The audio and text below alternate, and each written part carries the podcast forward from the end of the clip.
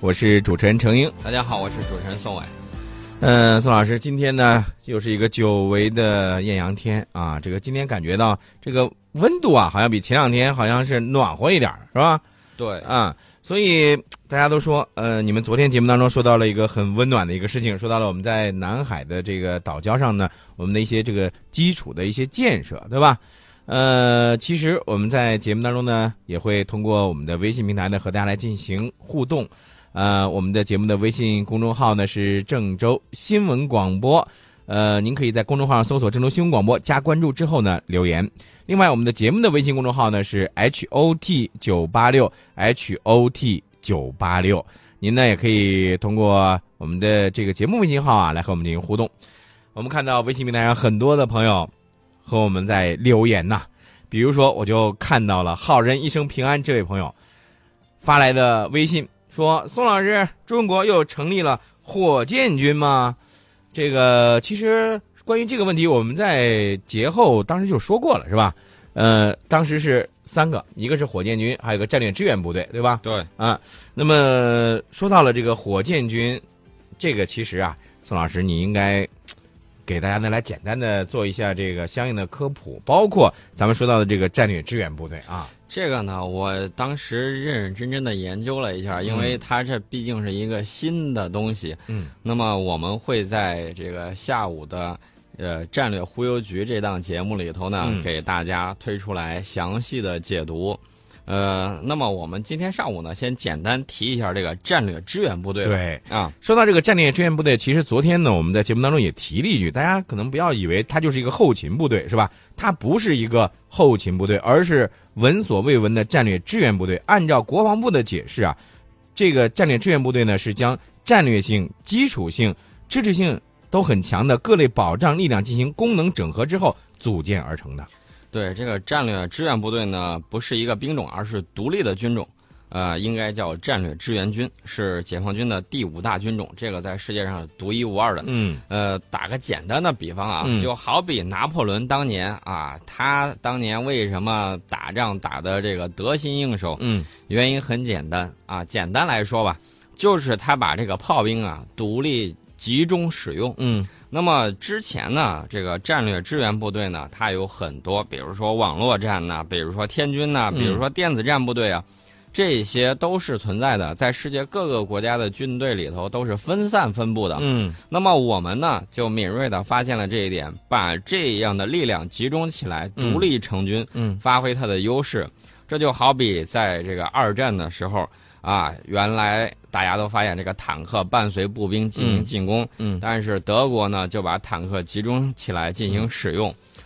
这个我明白你的意思。其实这就是说什么呢？把这些综合结合起来，而不是独立的成军了。你说对像咱们说的这个天军、网军、电子战部队，它整体协同啊，一方面呢可以是夺取这个制网络权和制电磁权，另一方面呢又实现了战场对我军的单向透明，让敌军陷入了重重的迷雾和单打独斗，被动挨打了。对，举一个例子啊，比如说我们的侦察机发现了对方，发现了之后，哎，它只是把情报进行后传，嗯他自己同时呢不能对这个东西进行有效的打击。嗯那么在电子对抗的时候，在网络攻防的时候，我们获取了大量的这种信息，嗯但是呢，你又没有办法实施心理战。对如果你分散开使用的时候，啊、这个就没有办法攥成一个拳头。嗯你截获了信号，同时就能够实施干扰。实施干扰的时候，你就传播心理战的这种信号，嗯那么多层面的紧密结合啊，攥成一个拳头之后打上去之后会非常的疼。我们现在不光是要这个啊控制战场的这种火力，控制战场的信息，嗯还要控制对方的这个脑袋，就是嗯制脑权，对还有制生物权等等这一系列高大上的东西，嗯。我们要把它结合起来。呃，那其实包括咱们的这个轨道飞行器，那将来是不是也应该归属到这个战略支援部队当中？，对我们这个是全球首创的战略支援部队理念，甚至领先了美国。嗯这个美军的战略支援力量呢，现在还是分散在陆海空军中啊，重复建设、争夺这种经费资源，我们在节目里头已经说了很多了。嗯比如说美国的海军陆战队，人家就是陆海空全齐嗯啊，跟这个美国海军也好，跟美国陆军也好，还有这个美国的空军都在抢资源嗯啊。这次我觉得这个南海问题有点小紧张，有点小摩擦。嗯呃，很大一部分原因就在于美国的这个呃政府啊，嗯他是看到了啊，这个再这么闹下去不行，我要砍一些军费，嗯砍一些军费的时候呢，转向国际民生领域。但是美军已经啊吃惯蛋糕了，你突然一下让他勒紧裤腰带，他也不乐意，对他不乐意他就给你找点事儿干对，啊。所以说呢，美国现在这种情况。府院之争也好，这个两党竞选的时候，竞选人之争也罢，嗯再加上各个军种之间互相争军费、抢资源，这种事情呢，都会造成美国的这种军事资源配置的这种浪费与重复建设。嗯对，好，这是咱们说到了这个战略支援部队。那其实我们在微信平台上还看到很多的朋友呢，在和我们进行互动。比如说，呃，凌霄呢这位朋友呢，在节目当中说到说这个中东的局势啊，这个估计啊马上就要改变了。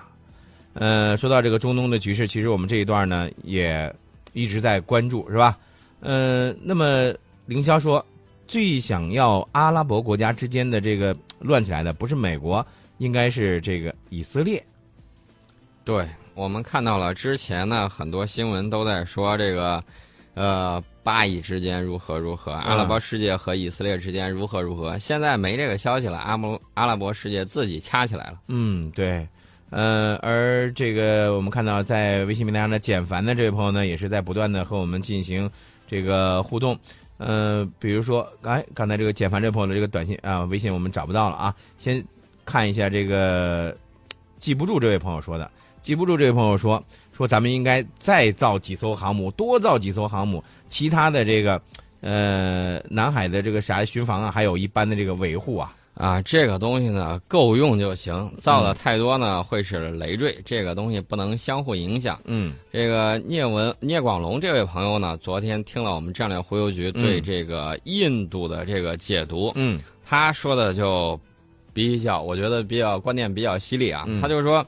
呃，这个印度呢，看他的这个军工研发体系，看他们国家的政治体系、嗯以及军队的作战能力，完全没有必要对他大动干戈。嗯其实呢，我只是提醒大家，就是说印度呢是非常有潜力的。嗯但是呢，现在不是我们的战略主要方向。嗯。呃，他说的这个完全没有必要大动干戈，这一点嗯是非常正确的。嗯呃，除此之外呢，聂广龙还说要培养好巴铁啊，各种的这种帮扶支持，嗯让东盟各国看到和熊猫啊，就是和我们在一起才是强国的正确选择。他说呢，第二点呢，可以在这个印度不安分的时候啊，也可以让巴铁帮一下忙，嗯牵制一下。他说第三呢，区别对待东盟各国啊，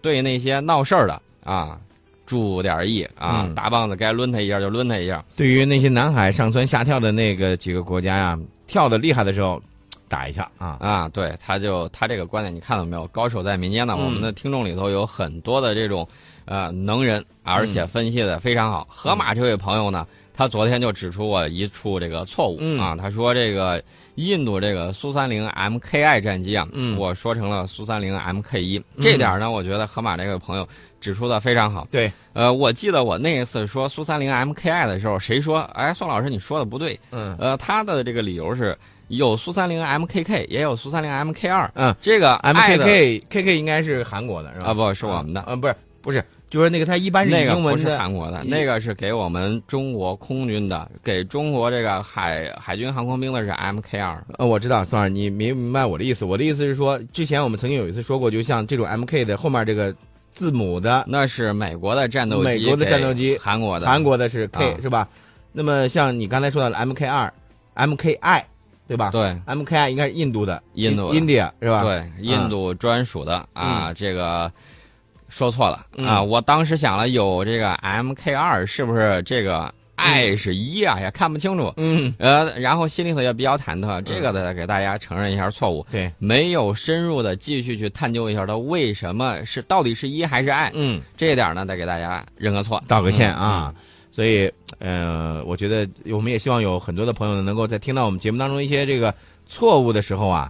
能够及时的给我们指出来啊。对，还有一位朋友就是在巴黎的夏浩玉这位朋友，他嗯就说，我这个微信是不是没法读啊？嗯啊，其实呢，我我觉得夏浩玉这位朋友很多观点儿我都是在吸收之中。而且是我觉得是这样，我们经常看到夏浩玉朋友的这个微信当中，不是说我们不读，而是说这位朋友他写的这个特别的精辟，我们需要认真的看一下、吸收一下、消化一下。呃，有的时候呢，我这样给大家说，看见有朋友的这个观点呢，我们这个根据节目的需要啊嗯，就给顺嘴就给念出来了。嗯有的呢时候呢，你的这个观点非常好，宋老师直接就拿来主 义了啊，直接就在这个节目中运用了。嗯，然后你有时候听到的时候，是不是有一种似曾相识燕归来的感觉？嗯啊，所以其实那就是你的观点儿啊，这个我们属于复制粘贴了一下，是吧？嗯啊，所以夏浩宇这位朋友呢，您呢也不要这个觉得，哎呦，您这个呃微信我们都没念啊，没这个意思啊。呃，其实刚才还有一位朋友呢是说到了每天呢在跑步的时候